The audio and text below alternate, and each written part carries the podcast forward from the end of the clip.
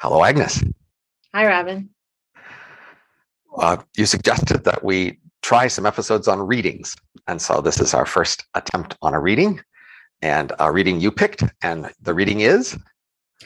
Uh, William James's The Sentiment of Rationality. Maybe let me say what I think it says, like really quickly. Okay. Um, and then we can talk about it. It says a bunch of things, but I think the main point is that um, philosophers, in coming up with their conception, their big theory, are solving a kind of constrained optimization problem where they're they're trying to optimize like both for clarity and for unity at the same time.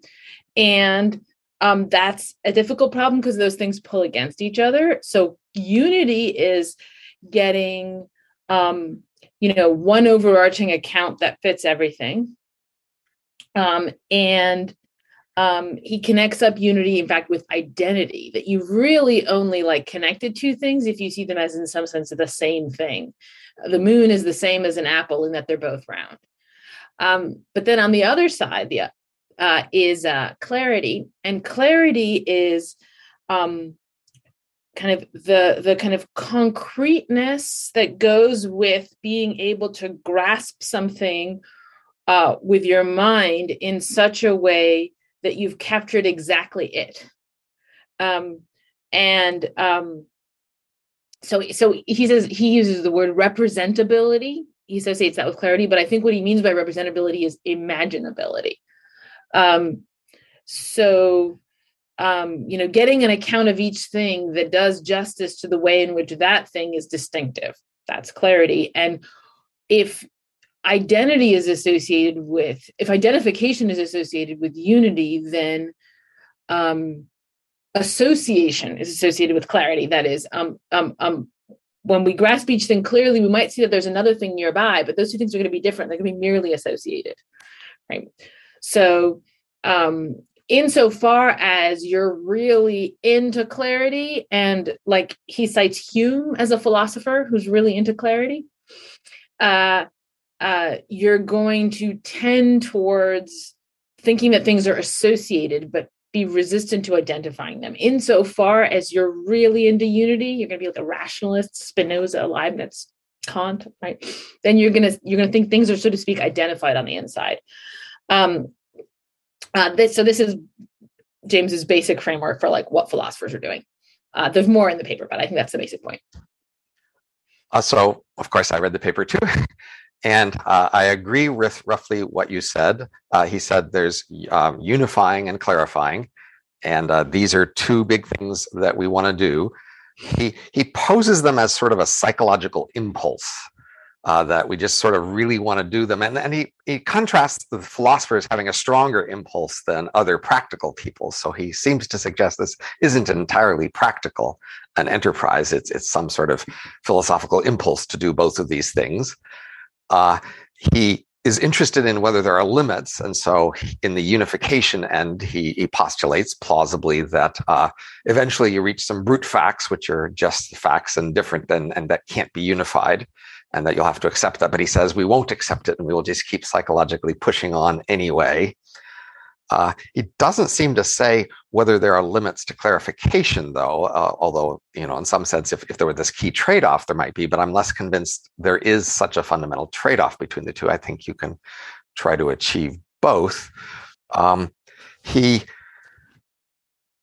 you know, doesn't seem to give enough appreciation to sort of the, the practical, useful benefits of of you know being able to find meaning and understand the universe uh, because I, I, guess he seems to think the philosophers go beyond that. At some point, he says that uh, simplifying is great to the extent things are actually simple.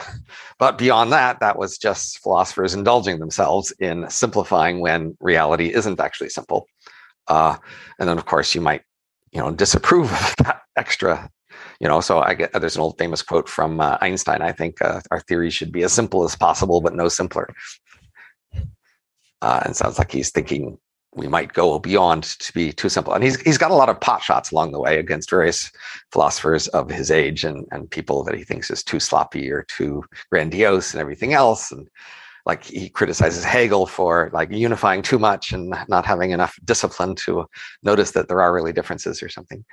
Um, but anyway, you know, the points that I would disagree with him would be again, or explore: are there limits to clarification, in addition, in addition to limits to unification, and is this stuff actually more useful that he gives credit for? And, and can we like just is it all to be attributed to psychological urges to uh, just want to i mean he talks about somebody wanting to organize a deck of cards and make it like pretty. And that's what philosophy is is just this obsession to sort of make things it's like obsessive compulsive people wanting to put all things in a row and making sure they're spaced evenly apart and facing the same way. And they get really upset if one of them is faced the wrong way. I mean is, is he's he's kind of presenting philosophy as if it's just this sort of unique, you know, rare obsession with a certain kind of compulsive organizing. Yeah. Uh, I, so I, I think that's roughly right. Um, I think that um, one thing is he he he is restricting his topic here to um, reason in its theoretical aspect, right? And he's very clear that like he would say very different things if he were talking about ethics, if he were talking about the use of any of this. He thinks that's a different topic, right? Um, so he thinks that sometimes people engage in reasoning with no practical end in view. He doesn't think that's the best or most important or whatever kind of reasoning. And he talks a lot about the other kind elsewhere. He's just restricted his topic. So he t- talks about that both at the beginning and the end of the paper, right? Uh, so, um, um, you know, and so I, so I think we should, you know, we should relieve him from the um the need to explain what the practical benefits are because um, he just wants to grant that just sometimes we think we engage in thinking right? But not because of like the um the the, the action that's going to issue from that thinking. Um and he wants to study that activity. And he thinks that um it's very hard to get any kind of grip on what would count as like success in that sort of activity except for like some kind of um there'd have to be there'd have to be some kind of psychological registering of the success right? You'd have to know that you achieved it. And so that's why he frames it in terms of what is the sentiment of rationality? What does it feel like? Making sense of the world which he's roughly talking about.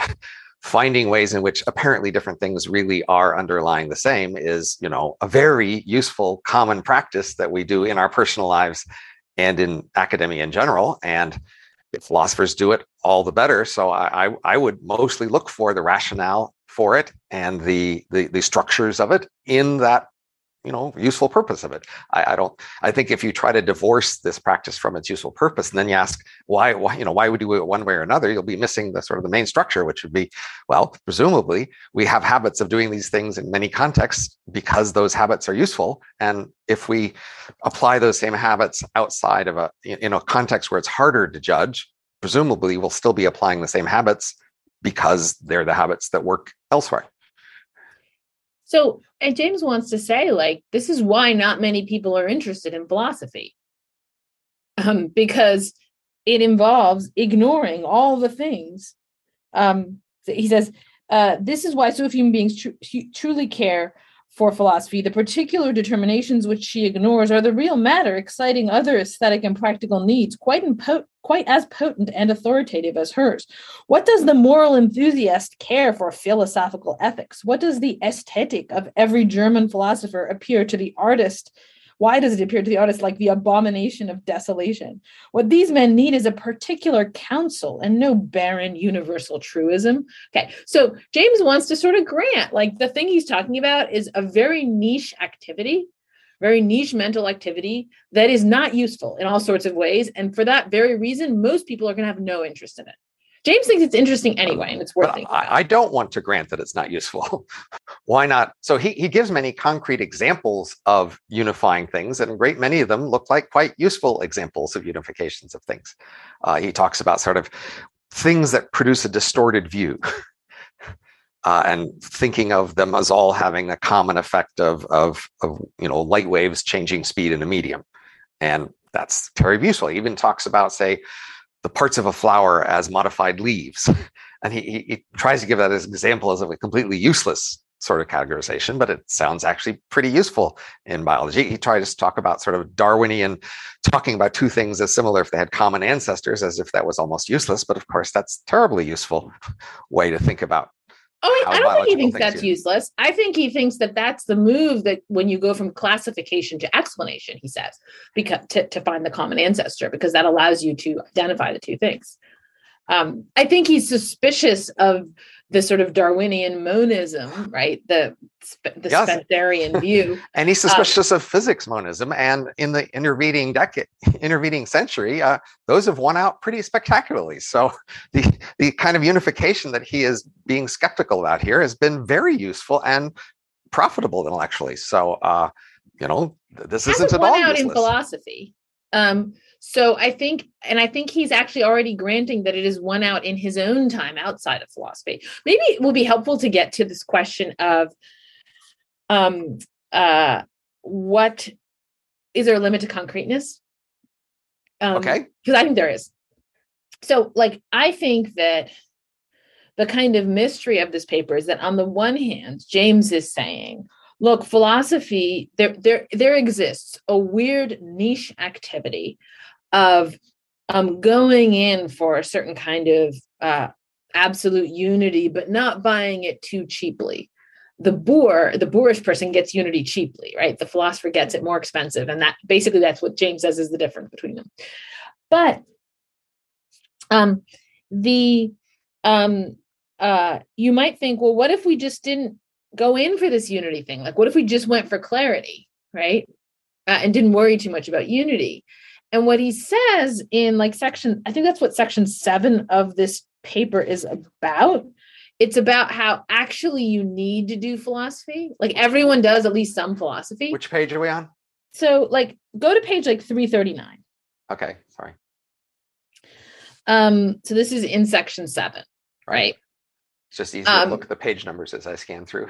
Okay, yeah, yeah. Yeah. Yeah. Okay. 339. So um um so he says um uh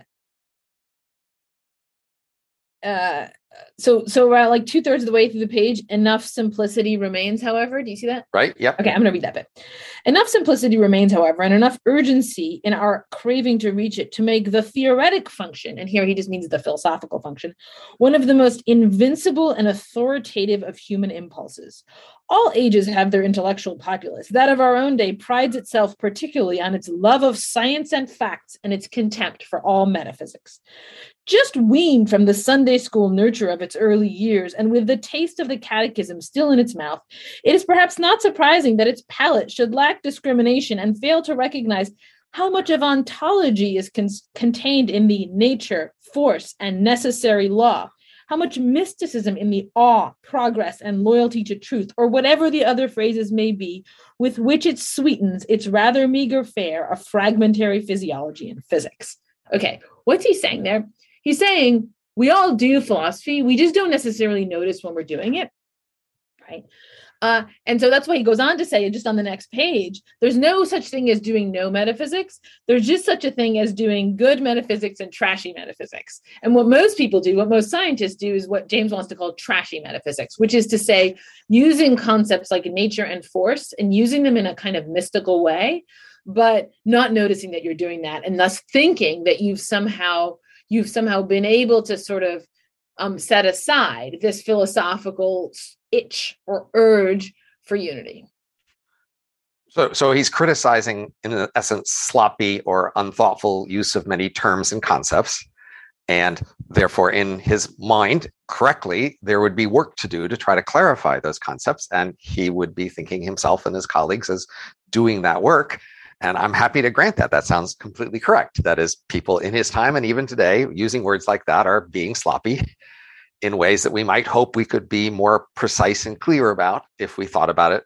Uh, but that doesn't suggest a limit to that, uh, that how far we could go with that in, in the way. So when he talks about unification, I think he makes a more plausible argument that in fact you just can't in the end unify everything. There will end up being those intrinsic contingencies. And he talks about in physics, even if you make everything part of the same physical nature, there'll be sort of the initial conditions of the universe and you won't have unified those.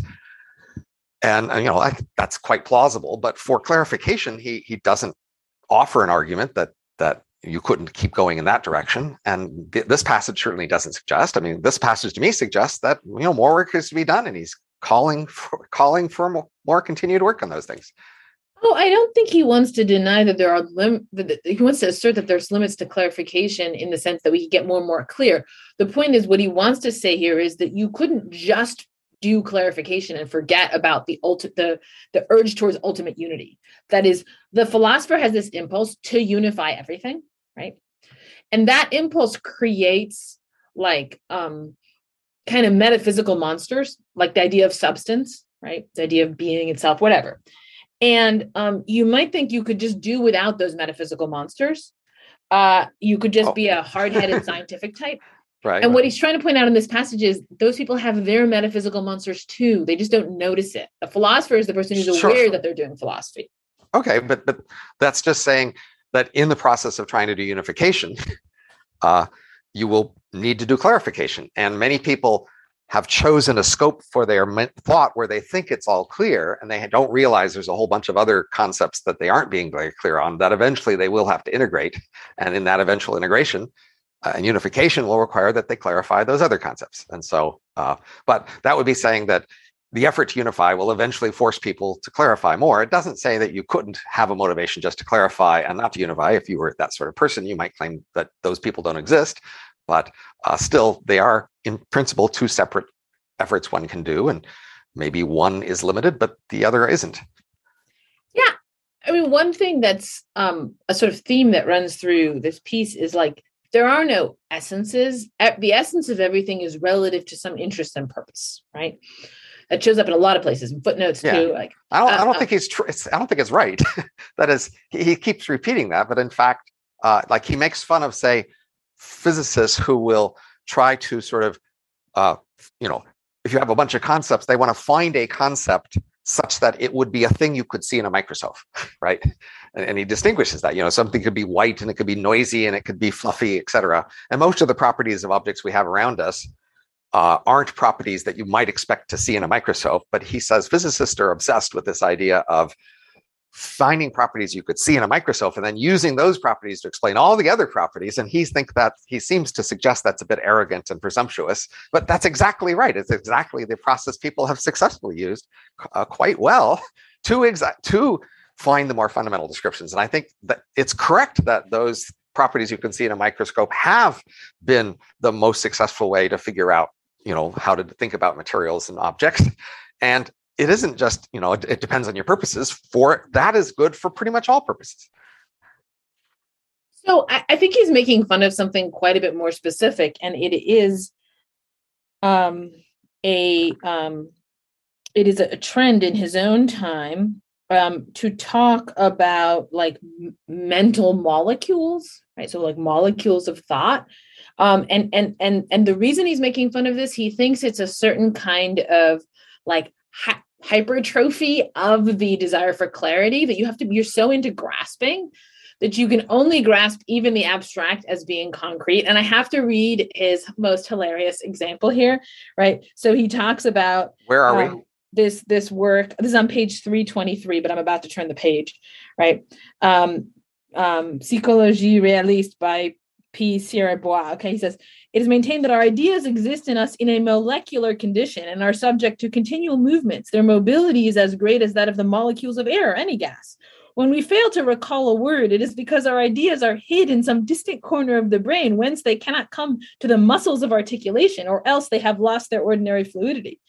These ideal molecules, he's now quoting, are material portions of the brain which differs from all other matter precisely in this property whence it possesses of subdividing itself into very attenuated portions which easily take on the likeness in form and quality of all external objects.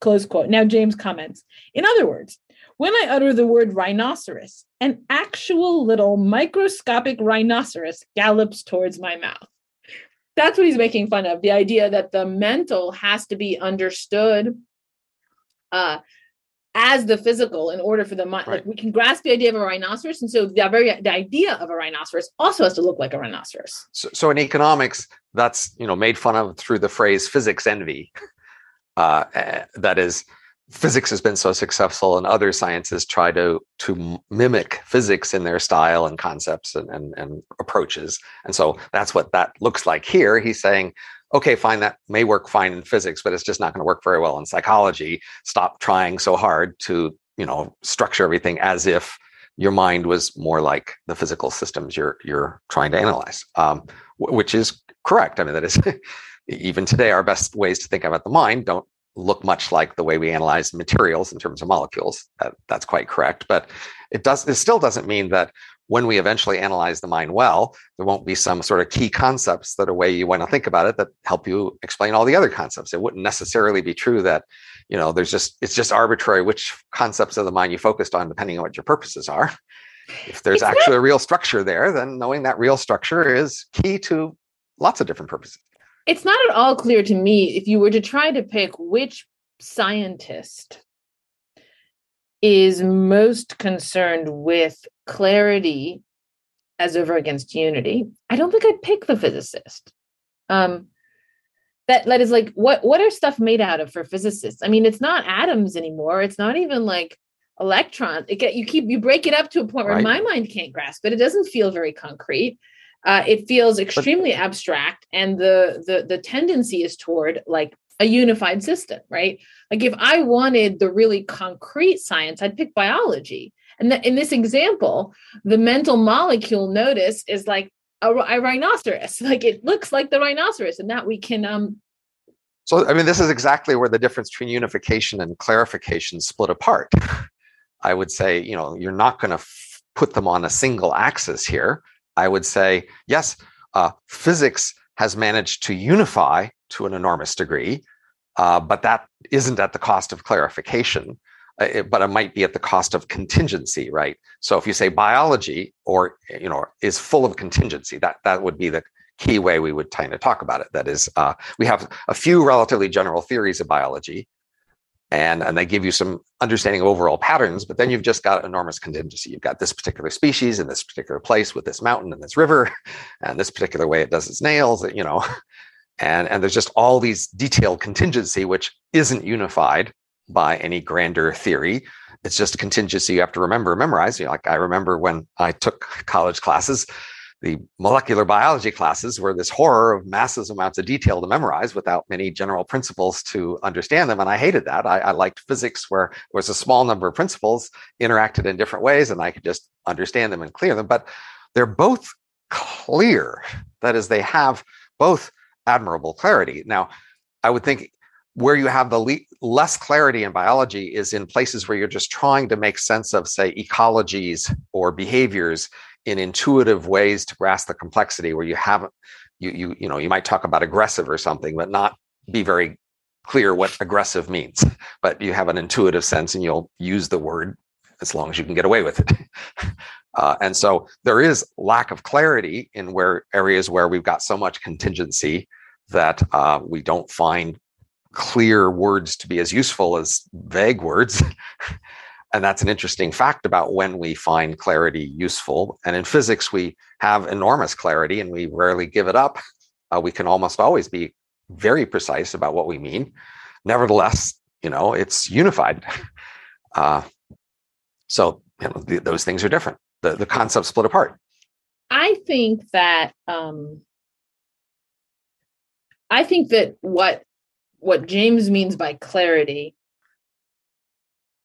like is is something more more like what you're calling contingency? That is it is a recognition of the distinctness of things. Um where that's why i said i think the idea of imagination is very important. Basically something can only be very clear if you can imagine it.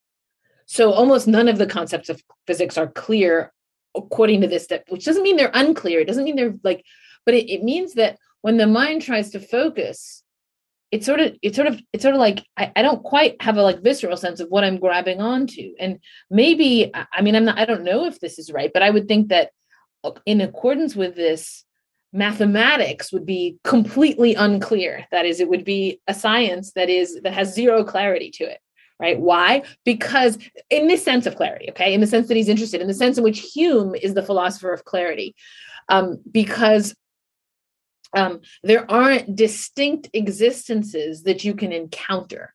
So i think what's really what what what what james is really interested in here is to give a, a um one thing he's interested in anyway is to explain what empiricism is. So he sees himself as a radical empiricist right? And what he means by that is that like when you encounter the world you just like face this thing that is in some way other in that it's something over and above your theories no matter what right? Um and and uh and that he says you have this experience of like wonder well let me let, let me yeah. read from the key introduction to the concept of simplification. Okay. What beginning of section three three page 322 okay. Um but alongside the passion for simplification, there exists a sister passion, which in some minds, though they are perhaps the minority, is its rival. This is the passion for distinguishing, the impulse to be acquainted with the parts rather than comprehend the whole, loyalty to clearness and integrity of profession, dislike of blurred outlines of vague identifications or its characteristics. It loves to recognize particulars in their full completeness, and the more of these it can carry, the happier it is. It prefers any amount of incoherence, abruptness, and fragmentariness as long as the literal details of separate facts are saved to a fallacious unity which swamps things rather than explains them. So I have to say, this paragraph is ambiguous between the two concepts that we are talking about. And at this point is where I will invoke the my priority to say I don't really care what he meant.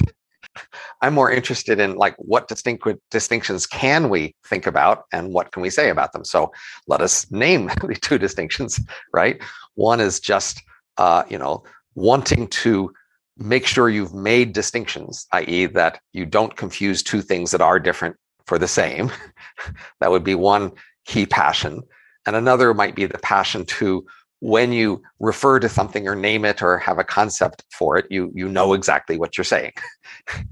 Uh, that is, the vagueness or or ambiguity in language or descriptions uh, is a separate issue from the uh, making sure you have a full set of distinctions. So um, I, I, I, actually don't think either of those is quite what James is getting at. So there's a there, in, in what you read, there was a word that stands out to me: particulars.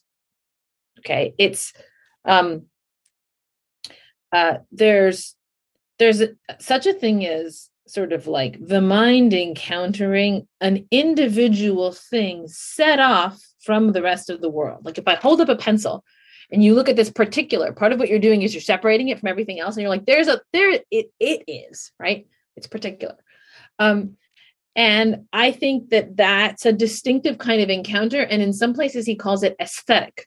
Uh like almost sensory right? Um and when when you try to create when you try to make that sort of encounter with something like a thought or an idea you you you want to make the thought or an idea to be like a thing. And so you you you you you talk about the thought of a rhinoceros and you imagine a rhinoceros galloping into your mouth from your brain right?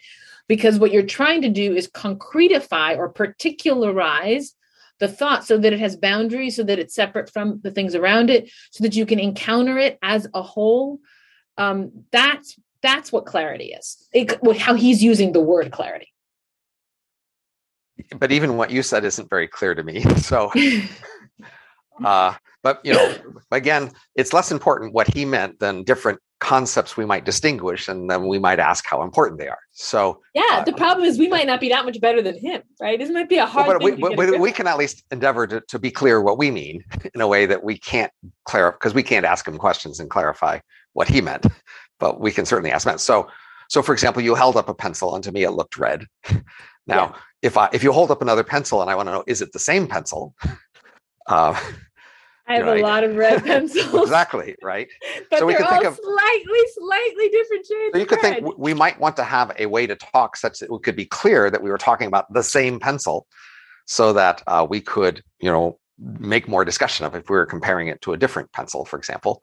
And in that case, we might want to clarify. Well, you know, is it the same pencil at the same time? Is it the same orientation? Like maybe you're showing me the opposite side of the red pencil. Maybe we want to make sure we had you make sure it was facing the same direction. Uh, when we looked at it again to see if you know it was ref- if, if we had a dispute about whether it was reflecting or not or whether it looked the same as the red on your your your blouse or whatever right you know we, we could try to just be try to have enough detail of how we talked about it so that we made sure we were distinguishing each particular thing and could refer reliably to the same thing that we had meant to refer to, right? And yeah. make the distinction of one side of the pencil to the other, the upside from the, from the pencil to the bottom side, how it looks in a fog or how it looks in clear air, and right, how it looks when the temperature is hot or cold, right? So we could have this instinct to just try to make sure we, we have a language and a procedure for talking about it such that we could reliably go back to the same thing if we wanted to talk about the same thing.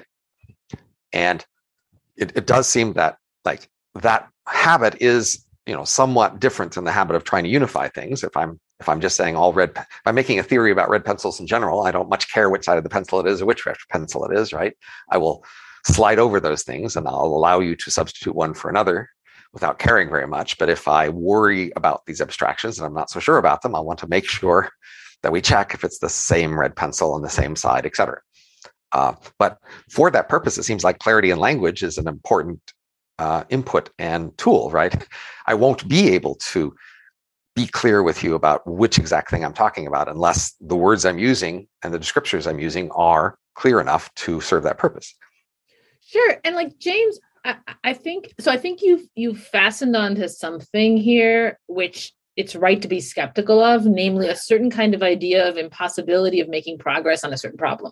Okay, that is, he doesn't explicitly say it, but that's an undercurrent here. There's an undercurrent here of philosophy faces itself with a problem that it can't really make progress on. And I think it's good to ask whether he's right about that. But um, he doesn't want to deny that one can make all sorts of progress on all sorts of extra philosophical problems that have real upshots right? And that one can makes that progress by making better distinctions and unifying in better ways etc um, so we do want to separate the question of what's true about this bizarre intellectual activity that doesn't aim at some further uh, like viewed purely as a theoretical activity right? Uh, and some people might do physics or math that way right? Purely as a theoretical activity with no interest in what any kind of upshot I'm just not seeing that line. I mean, it sounds like you're trying you to draw think there's this. anyone who does that in the whole world? No, no, I, I don't see what their motive has to do with how what they're exactly doing, right? I mean, look, you, you can saw a log for all sorts of purposes. You could do it out of artistic uh, desire just to see what it feels like to saw the log, or to hear the sound of the log being sawed, or just to uh, have a pile of log pieces, or you could do it to make a house or make a piece of furniture. There's a lot of reasons you could have for sawing a log, but we could still look at the process of sawing a log and talk about what that it'll break into two pieces and all sorts of things about it, regardless of knowing your purposes here. So the general topic here is unification. And I would say there's lots of very valuable common uses of the concept of unification he, he could declare that he doesn't care about any of those purposes, but if I don't does, care. He just he's just interested in this paper and talking about a specific thing. He talks about those things in other places, lots and lots. Right, That's right, actually what he's more right, right. But but it's not clear that this thing is a different thing because he has a different purpose. Well, I mean, you might think so. I I, I think you're right that unification and clarity and he would agree that those um, function in all thought, including practical thought. And he would probably agree that in all those other domains, one can make, you know, often make lots of progress by adding some clarification or adding some unity and thus achieving better whatever the goal was that you were trying to achieve, right? Uh, he doesn't want to deny that. Um, but you know, if you were talking about people sawing logs, right, and you notice that okay, everyone who saws a log has to whatever make this kind of motion. But then, depending, like if people are sawing logs for a particular purpose, right? Let's say they were sawing logs like to demonstrate how people used to do it in the olden days or something. Suppose there's somebody who saws logs in that way. There might be some distinctive features of their log sawing that show up because that's their purpose.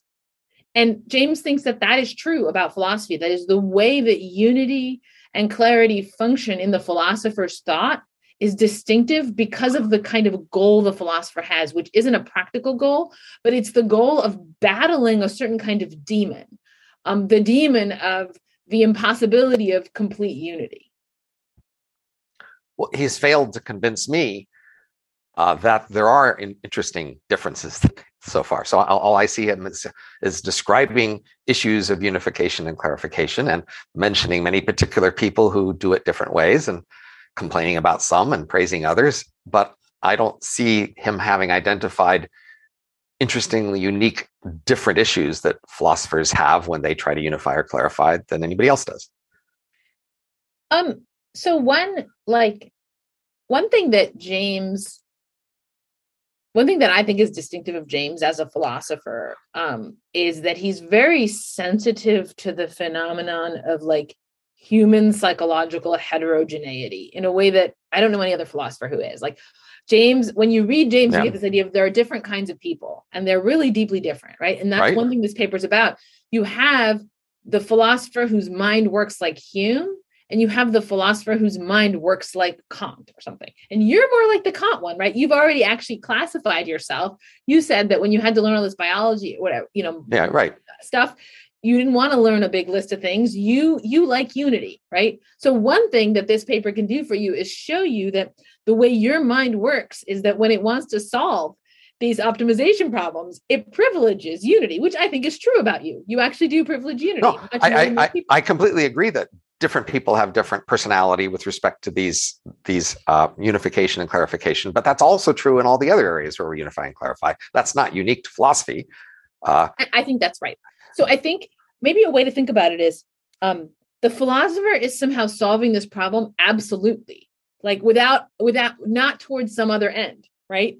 Um that is like the philosopher is in some way grappling head on with unity versus clarity in a way that other people like they're solving it you know um, for for some purpose and that purpose could dictate how much clarity you need here and how much unity you need the philosopher doesn't have those like guardrails or whatever and they just have to um, well, let, let, let me rephrase that and maybe see if you'll accept yeah. the rephrasing. I might say that um, we have different areas of inquiry, and in some areas, we can produce rapid and voluminous feedback in a way that helps us hone our efforts in those areas. And then in other areas where we're going to use roughly similar tools to do roughly similar things, we just don't have the same rapidity or volume of feedback and then we're often at a loss to know how far we're succeeding. But uh, you know, I say a reasonable strategy is to take the strategies that work in the areas where you do have rapid voluminous feedback, and then just apply them, hoping they will continue to work in the areas where you don't. So, for example, in forecasting, um, you know, I, am into prediction markets, and you know, basically giving people feedback of winning and losing in a betting market to uh, get them to make accurate forecasts. And then there are forecasts, say, about a million years in the future, or at least 100 years, or just far off, or forecasts where there aren't very many. And you say, how are we going to get forecasts there? And what some people want to do is just take the people who are good at one kind of thing, or the methods that are good at one kind of thing, and just apply them to the other and hope that works out because they don't have another way to make that work. So we could say philosophers are, you know, people who have chosen a task where it's just harder to get feedback uh, on a time scale and volume, and because it's a very high level abstraction, and they're they're working on a similar sort of problem, unifying and clarifying, but they're struggling with less feedback. So, you know, again, I think the, the reasonable approach is to say, well, whatever seems to work elsewhere, you know, look at that and then try to use it here. I, I would be wary of trying to invent whole new approaches to uh, work in an area where you just don't have much feedback to tell you if it's going to work. Let me ask you a phenomenological question, um, which is I mean, James just makes an assertion about what the sentiment of rationality is like, I guess based on his own experience. That is, he tells you what does it feel like when you're being rational, right? He wants to answer that question in the opening of this paper. Yeah. And he just makes an assertion as to what it feels like. He's like, it feels like relief. Um, it feels right. like a feeling of ease and peace and rest. Um, and the kind of um, um, you know the the the um, the movement of thought without impediment, something like that. I can't remember the exact phrase he uses. Right. I mean, I, I think he is you know accurately describing one element of the mental state, but it's not a comprehensive description. What uh, I'm saying is, uh, what I want to ask you is, what does it feel like to you to be rational? Do you is there a feeling like does it feel some way? Can you notice it in yourself? Well, I, I, mean, I think it's just a very large, complicated feeling. So the challenge is to, uh, you know, find a language for describing it and to find the useful elements to to point pick out. Uh, really, is, a large, complicated feeling. Of course, sure. I mean, it's it's almost like you know half my life. So I would say, you know, half my life is involved with trying to think through things, and so on. There's just a lot of different feelings I have about a lot of different aspects. I'm not talking about the trying part. I'm talking about the succeeding part. Is there a way that the succeeding part feels? It's connected to the trying. I think the way we feel about succeeding at anything is interconnected with the ways we try at those things. And so, yes. Yeah. So, uh, like, uh, here's a sort of meta point that I think is a virtue of this piece. If you read basically any like, uh, like op-ed or whatever public you know um, commentary somewhere you'll come across a sentence that says something like people are oversimplifying right it's more right. complicated than you're inclined to think right. this is actually quite complicated right as you were just inclined to do with the film sure, right. it's very complicated it's not just one right. thing yeah yeah and that's like um that that that's it's it's it's it almost it seemed like a truism like well we always need to make things more complicated. We should always resist we have this this bad impulse like this original sin that the mind wants to move towards simplicity. We're lazy and we go for simplicity and we should realize that things are complicated. And one thing that i think james brings out and that i think philosophers are pretty sensitive to is understanding is simplifying. Those are one and the same thing. So that when people tell you, sure. oh, it's complicated, what they're saying is not give up on understanding it. You can't understand it anyway. I don't think that's entirely fair. That is, I think when you understand something roughly, you can have a sense of how many detailed understandings it will take to cover it. You can have a sense of how big a thing you're you're trying to sense, right? So for example, if you were trying to like get a map of a building, if it's a little tiny, you know, little tiny hovel, then you have a sense that uh, you'll be able to get that map pretty quickly by walking in the front door because there's only one room and you'll look around and you'll have the map. If it's this enormous building, you'll know that a few seconds after you walk in the front door, you'll still have a lot to learn. Um, so, uh, you know, but you still want to add. So, I mean, I would say the way you understand a big thing for, at first is usually just collect a lot of small ways to understand it and try to add them together. So I'm happy to throw in James's description as one of the small ways we're going to add to our description. Uh, you know, definitely we do have some senses of uh, like frustration or uh, you know resistance where something isn't making sense where there's something that's puzzling that something is is bothersomely not unified. And then upon finding a unification, finding a way to make have it make sense, there's a sense of relief and and satisfaction and you know broader view that you can see more things at once from a point of view that now makes more sense. And so that's certainly true. That's one of the things that happens in rationality, but it's not, you know, by far a full comprehensive description. So, so James's answer is right. The relief of identification. That is the feeling that A is B, and then that goes with a kind of relief. So that that's his answer. Um, and you think that's, that's like part of the story or whatever. I mean, I, I, would just say that we're looking to make sense of things, and there's a lot of ways to make sense. And saying A equals B is one of many. It's it's not the only kind of pattern you can find, and so it's not the only way to make sense of things. Uh, but it's certainly one of them. So let me make James's case for why that is the only way to make sense of things ultimately. Um, so he wants to say that when there is an inward connection between two things, that is when the mind can sort of pass from the one to the other by reasoning. So he, gives an example. I'm going to give this example that I like, which is um, suppose you've noticed that in August, the asphalt becomes soft, right? And he wants to say, like, well, at first, all you have is an association, the association of like the month of August, the asphalt, and softness. But then you learn, then you realize, oh, well, like heat is of the essence of August. That's a weird claim, by the way, right? I mean, I suppose you have to know something about the sun right. or whatever, but yeah. okay, heat is of the essence of August, right? Um, and you think that, um, you know, softening is of the essence of pavement change or something, I guess. Right. And then you think, but you're not done yet. Yeah, you just self association. Then you're like, wait a minute the heat and the pavement change is both just the movement of molecules. And there's one thing there that underlies those two things. And actually, it's just one thing. There's just one thing. At that moment, James thinks it clicks and he thinks that's the feeling of rationality. And he wants to say anything else before that point where you've just associated the two you may feel fine or whatever if you're not a very philosophical sort and you don't have these high demands for unity, but you haven't really achieved that understanding to its maximum point. I mean, it, it is true that you find an integration and a simplification in that case, but I don't think just saying it's A equals B is an adequate summary of that case. That case has a bunch of structural parts and they all need to be there to make that work. And that context is the is an important context in addition to the A equals B. So uh, right, because because he wants to distinguish between the boorish person who's just like, yeah, whatever, A equals B for any A and B, right? Just some idiot. Um, he wants to say that person just gets this feeling cheap. It's possible to get this feeling right. very cheaply, right? And he wants you to buy it with expense. Right. That is, he wants you to start with these heterogeneous things and then see the, and then click into seeing their unity, right? Um, uh, and he thinks that that's kind of like this insight that you have um, I mean, I, I would say it, it's about you have these sort of different models of different things, and then somehow when you merge two models, in some sense, you can sort of pull out some extra parameter that's no longer needed because it's redundant. That is, you're sort of reducing the number of parameters in your model, for example, would be one way of thinking about it. Uh, and that's, you know, not necessarily identifying two things.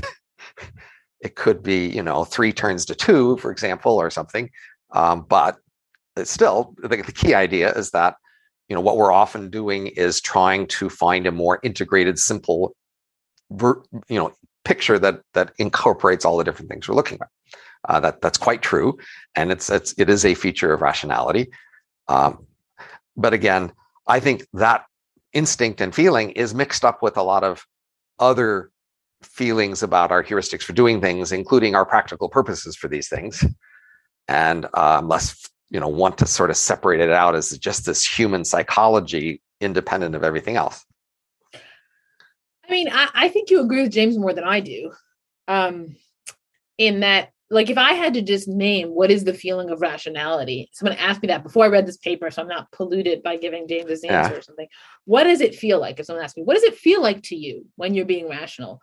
Where what i have to do is select out those moments where in some sense i know i'm being rational right um, I, I wouldn't pick these moments where, like I say, A equals B, because in those moments, I'm also like, yeah, it seems like it, but what if I'm wrong or something? You know, like I, I don't know if I got it right. And I'm so for me, like the feeling of rationality is, I would say one word is humiliation. That is, it is when I'm like, I'm giving an argument, right? And like, here's my argument. Yeah. I think it's pretty good. And I think it's like pretty rational stuff, right? But and then and then and then and then someone you know, says, wait, but what about this? Or what? And they, and they point out a problem. And I can see that it is a problem with what I've just said. I see it. I'm like, I see that. I'm wrong. And, and it's like, the last thing I want to be doing is to see that that's wrong because I'd like to think that I was right, but I I can't. Uh, and that that feeling of like I don't want to be thinking that this is right, but it just is right for me. That's the feeling of then I know I'm being rational because there are all these costs I'm paying, right? It's not, I'm not yeah. just making myself feel good. Okay. That for me is the feeling of rationality. And for me, it's a it's a feeling of pain and not of pleasure.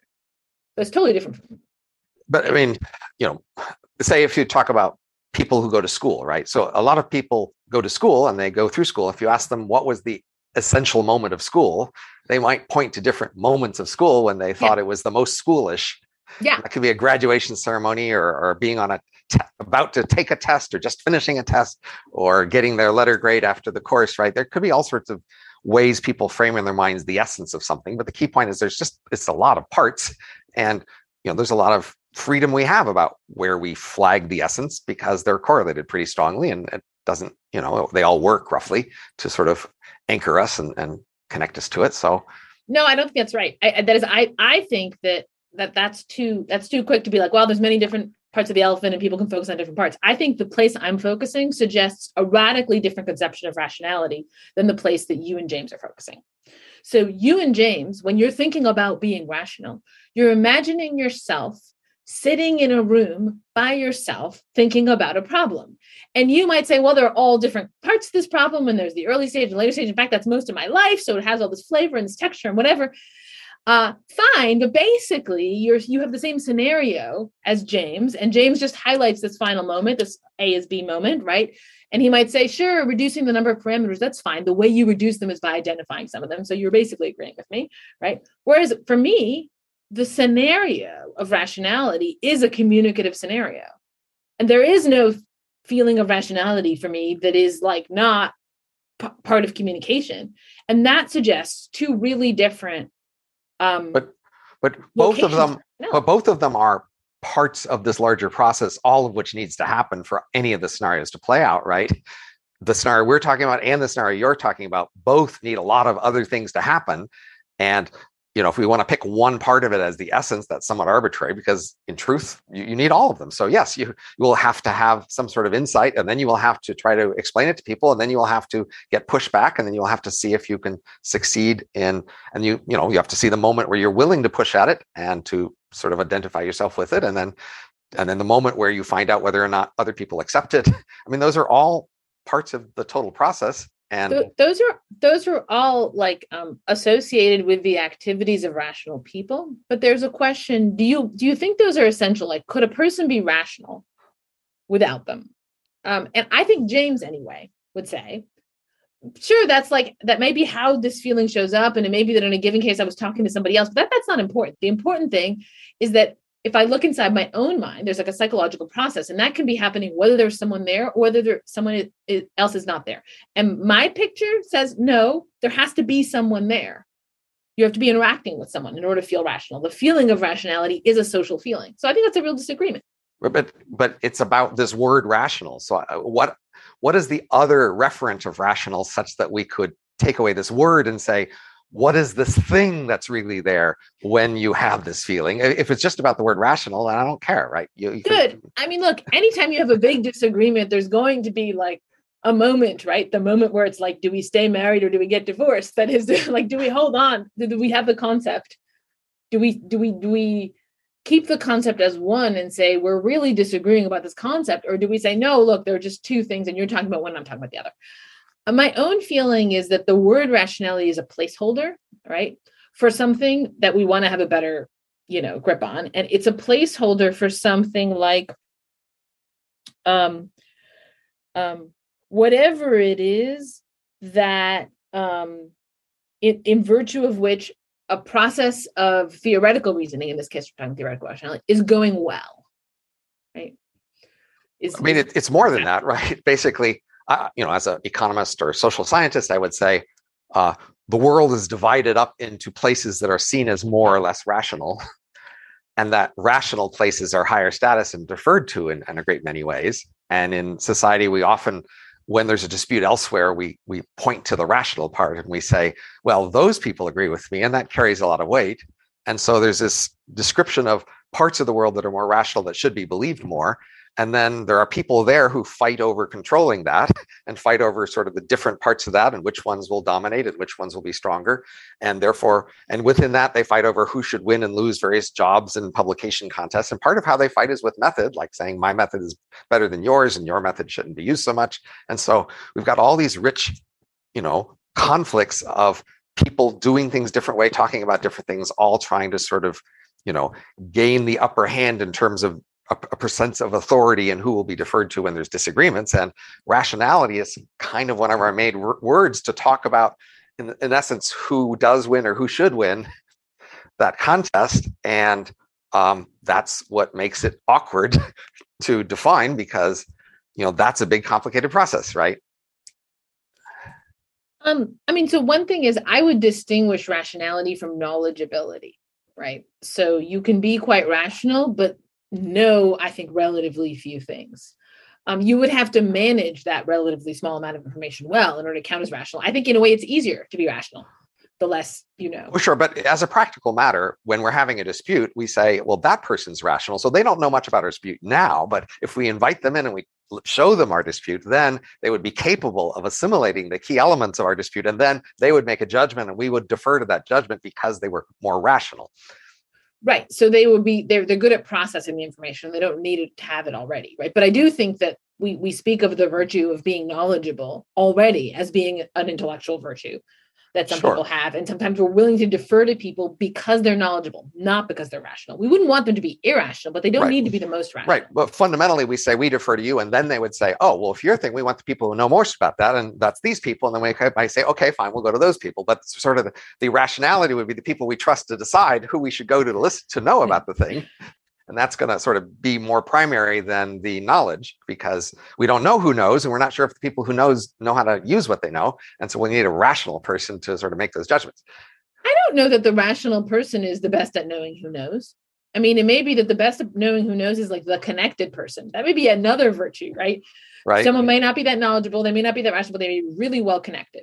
And they're like good right and so so even here we see we have a set of different words that are all associated with this high high powerful high deference world and within that world people will fight over these different words right?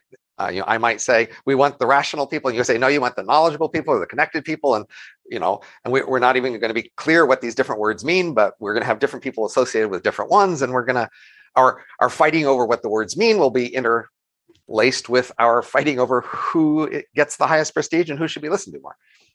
Okay but like i think you're looking at this backwards um that is um you're looking at rationality by looking at a shadow that it casts in a set of contests that we have right?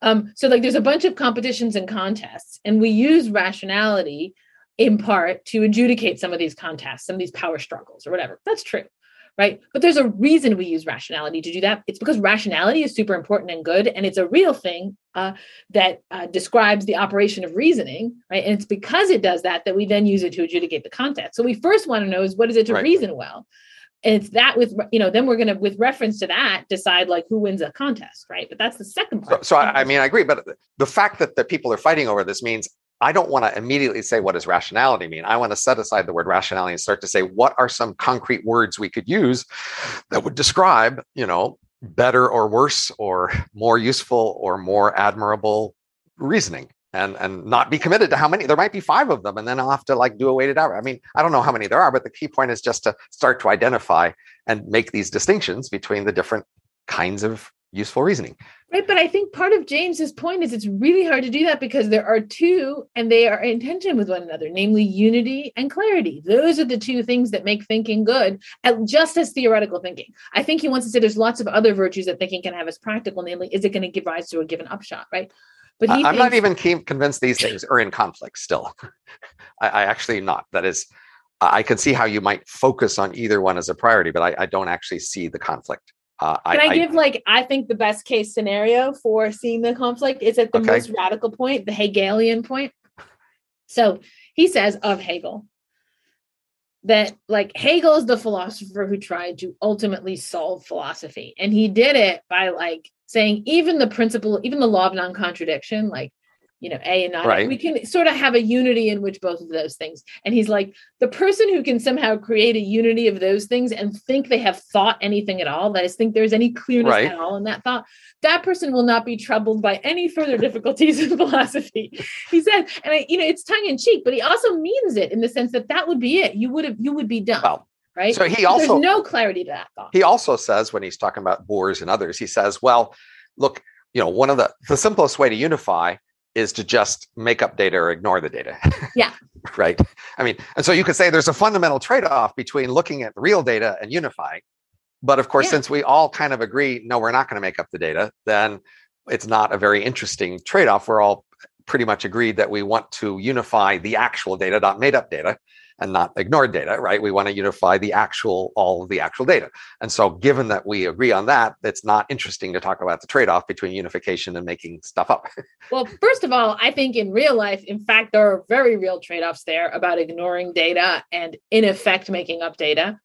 Uh, and that, like, as far as I understand it, that's an actual real problem. that He's put his finger on. But even he says that's the that's the um oh, what's the, that, that's the vul the, let's ignore those vulgarities. That's the vulgar version. Right. the fact that scientists will ignore data or make up data yes it's true they actually do it and they do it because they want to achieve unity but the the deeper issue is that there is from the philosophical point of view there is a kind of brute reality that you come into contact with that where you can't ever quite get all the unity that you wanted into the story. Um and that that that shows up at the very Right. least like even if you ha- if even he says okay i really like this part. He says um look first of all there's like the mind and the body and there's like mental things and physical things. And like how are we going to have a common denominator between those two things? Uh, how are we going to have something where there appears to be an identity where the mind can pass from the one to the other? And he says look let's let me suppose you could do that okay? Let's suppose there's some kind of mental atom right? And i've got the physical atoms and the mental atoms. He's like but after that he calls it the bilateral atom of being right? So there's this bilateral atom that's going to have the mental and the physical properties fine right? Um, even if you had that and even if you explained all of reality is built up of this bilateral atom of being right? You've got all of reality you still got like what about all the things that could have happened right? Um uh you know what like Right. and, and and and and and at the very end you've got why is there something rather than nothing that is you've got this you've got this specter of the nothing right? The non-being that could have been but isn't the non-being that could be everywhere. And you're like why? Why isn't that the case the non-being? Why is the being the case instead of the non-being? And he thinks that like you know you, you there at the end of the day there's no answer to that. There's just the confrontation with the being right? What he says is like at some point you just look at what there is and write it down. Like there's a reality you're just like that's Right. that's the way it is. And that aesthetic reaction of like the brute force of the way things are i think he thinks that's like a fundamental limit to how much unity you can get into your story So, I mean, I agreed with that at the very beginning. I said, you know, it's clear that there are limits on unification, that there are going to be brute facts that can't be unified, and and you know that is almost surely going to be the case. Uh, but I just was questioning the trade-off between that and clarification. Just like I could say there, there are many of these other trade-offs that aren't so interesting because we already agree on which side we want to go. That is, uh, there's a trade-off between unification and having the real data as opposed to made-up or ignored data. And sure, there's a trade-off between unification and, and sort of vague, vague, vague descriptions, uh, because you can't really do real unification until you get accurate, you know, the accurate descriptions. But um, I, you know, I still think we we we all agree that we'll eventually want clear concepts and clear, you know, lack of ambiguity and lack of of uh, vagueness in our descriptions of things, and that will help. But that will still won't let us fully unify. Uh, and you know, so um, I think we're we're running somewhat out of time here. Uh, so I guess you know we might stand back and ask, um, like, what what does James have to say that we might not have gotten from more recent authors? So there's there's this sort of basic question I have about reading old authors because it is a bit more work. Their language is a bit harder to understand. You don't know their references to uh, what they're talking about. Uh, the words are a little you know unfamiliar. Um, somebody could have rewritten this, perhaps, whatever insights they thought to have for us. But um, you know, wh- why is it good to read James, the original James here, uh, as opposed to sort of we, we could have just talked about you know abstraction and clarification issues today. well what's your answer you don't know Um, I, I'm not yet persuaded, but uh, you know, I, I think basically most any essay could remind you of issues that other people don't remind you of, and then be a good jumping off point. Uh, the thing I'm most wary of is trying to get too much into the details of what exactly they meant. That's I have more skepticism about the usefulness of that. Uh, but I, I, am quite happy to admit that you know academics just get stuck talking about the same set of issues and they forget about others. And so, the farther you dig into history and, and a wider range of you know of thinkers across a wider range of styles and schools of thought, et cetera, the more you will come across issues that are well, once mentioned are sort of obviously important, but that people just don't talk about lately. And so that's what I would most think of the value here. So I don't know who talks about this lately, but I could believe that maybe people haven't talked much lately about the value of you know, the limits of unification or the value of clarification or the psychology of trying to do these things. Um, and so you know that would be what I might hope to get out of something like this is just to be reminded of something that matters that people don't talk about. So I, I think as a matter of fact, that's true. That is um the, the psychology of philosophizing is like certainly it's not a topic in philosophy anymore. Um and uh he speaks at a level of I don't want to say abstraction, but let's say generality that's very doesn't people don't talk this way anymore. Um so he can cover a lot of ground. He covers ground in the history of philosophy and, and Right. right, uh, in a lot of different ways. But I guess my own feeling is I, I you know I just have a very different view about like reading old stuff. Um, I don't find it as painful as you do or as difficult. Um, so for me, a lot of new stuff is is quite painful to read because people a lot of contemporary stuff people are not trying to make it at all interesting uh, or fun to read. James is kind of snappy and fun to read, so um, in terms of the funness, like I, you know, this might right. be more fun for me. Um, but the deeper thing is, have you ever had like a friend who dies and you're really sad because your friend had like a mind, like a way of looking at the world that was distinctively theirs. And you could tap into it sometimes when you talk to them. And you know that there's stuff in that mind, there's a framing, whatever, that like will not be reproduced ever because that was just their way of seeing. They had a way, they had a point of view. Um, and um, I think um, um, James is like that. Like he's like this person who had a way of thinking about philosophy and psychology that nobody has ever had since. He had a grip on it. The only place you can get it is by reading him. And the, the, that grip that he has on it um, for instance, I mean, I gave an example, which is like he's a philosopher who is sensitive to heterogeneity, to the idea that there really are different kinds of hmm. people and there are different impulses in the soul that might push you towards empiricism or rationalism. And uh, I, so, so it's like there's this mind, right, that I can interact with. When you say, oh, we can't ask him questions, like I sort of think we can ask him questions. Like this is how we ask him questions. Um, and there isn't there just isn't another version of him in the same way that when your friend dies there isn't a you just don't get to replace them. Uh, and so i want to interact with this mind and the only way i can do it is by reading james.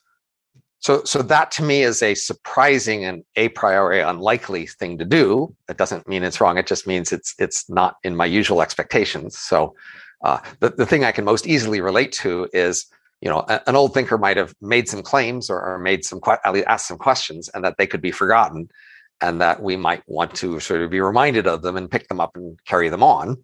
And that would just be a different thing we could get out of an old reader than trying to sort of create a simulation of their mind in our head, which would require you to read an awful lot of their stuff, which you couldn't do for very many people, right? So you, you could go back to a lot of old people and sort of find find things they had forgotten to mention you know that we don't mention and just make a long encyclopedia perhaps of like forgotten topics that people should get back to someday. And that would be great to have a huge encyclopedia of forgotten topics that people should get back to someday. But to, to browse that encyclopedia i could go to one entry and read it and go oh that's interesting. I wouldn't have to spend much time on that one entry. But the thing you're asking me to do is to pick out of all these ancient readers a few of them to really read a lot of them and get this whole model of them in my mind.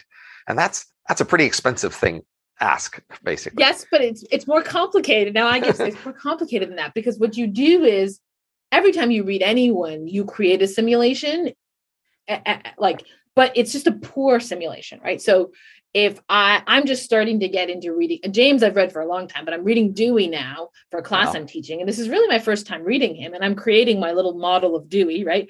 And like at the beginning it's kind of poor and weak. And there are many philosophers for whom I just have a kind of very simple weak model, right? And then there are others where I've read more. So it's it's really that there's like a levels of model, right? right? And you ha- you want to make the detail and um, of your model be sensitive to how much you think you right. can get from mentally right. But let me what this is going up against is, for example, I can sort of read some modern geologists and then have a mental model of the typical geologist in my mind, or I could read uh, a star physicist and have a model of star physicists. So I've got all these options to take whole fields and sort of read the basics of them and get a model in my mind of what this whole field thinks. And that seems pretty attractive. that I could do a lot with knowing a lot of different fields and putting them together. And now you want me to take one guy from 150 years ago with his kind of weird ways of talking with other people back then. I'm going to go, but how is that going to compare in terms of the, the insight I could get out of him from going to whole new fields today? Because fields today really do try to sort of write and speak in a way that you can assimilate without knowing that author very in much detail. They try to share styles of writing and method such that once you've learned the style of a particular subfield, you can just read each new thing and quickly assimilate their claim. So, so in some sense, that's what this one this one guy James is going up against, say, a whole field of people who all write things together, I'd have to sort of read enough papers in that field to assimilate like what, you know, geologists about, you know, moon geologists say. But I mean, that that seems to me like pretty attractive alternative. So let's take how much geology do you know? Hardly any. That's one of the things I picked that I, I haven't learned very much of. But I was just Okay, reading good. about That's, it. So, um, so you've you've made a selection, right? Like you've decided to learn physics, but not geology, right? And then presumably even within physics, right? Physics is big, Sure. and you might, you know, you- you're gonna you're gonna specialize, right? And then even within the thing you're specializing, you're gonna, you know, you're gonna pick up on certain things as being like important. Uh, and so you might think like even when you're reading a textbook, you're reading it as a particular person, you, right? um, Robin Hanson, who has Right. a very particular sort of idiosyncratic mind, right? Like William James, right? You have a particular penchant for unity, a bit of an aversion to what James calls clarity. Um, and you're studying all this stuff, right? From the point of view of the person who has that mind. And the way I look at it, poor you, you're just trapped. That's just the one mind you've got. And you're sucking everything up into that one point of view, that Right. one mind, that one framework. And for me, it's like, I don't want to be trapped as me. I want to be able to think of the world in the way William James does. And he's going to select out different, and Yeah. maybe he selects Oh. out geology, right? Okay, but if could you really like take a geology textbook and tell me how James would react to that textbook? Or could you really take a newspaper article in today's newspaper and say James would react to that newspaper article this way? I mean, that doesn't seem like something you could feasibly do just by reading a few, you know, things by James. no, I I'm not that able to animate him. So in order to interact with James, I generally have to interact with it over his own writing. That's my only way of doing it. Right, which means you couldn't apply it to all these other topics. That's right. So if you But say, I, am not if I go- if- I can apply no, no, but I'm, I'm saying if I go read geology, you're saying, poor me, I'm only reading geology as me, not as somebody else. But I say, you're not going to let me read geology as anybody else. That's not going to be an option here. No, my, my thought was not that you could read geology as somebody else. My thought was you're approaching the in, whole intellectual space as yourself, right? Um, in order to approach it as James, there are costs to that, right? Which is you have to just approach the bit that James did, read James's writing. That's that's the only way you can do it. But there's still, I think, um, to me anyway, something very appealing to the prospect of being able to think as someone else, um, and to like like to think for me, the feeling of rationality is humiliation. I wonder what it would be like to have a mind where the feeling of rationality were relief, right? And that feeling of rationality being humiliation that permeates how I th- how I encounter all different situations, right? But when I read James, I'm like, wait, maybe it could be relief. That's a different way to think about the world. Well, I think we'll have to let that be that for now. Okay. a little bit over our time, but nice talking again. Yep. All right.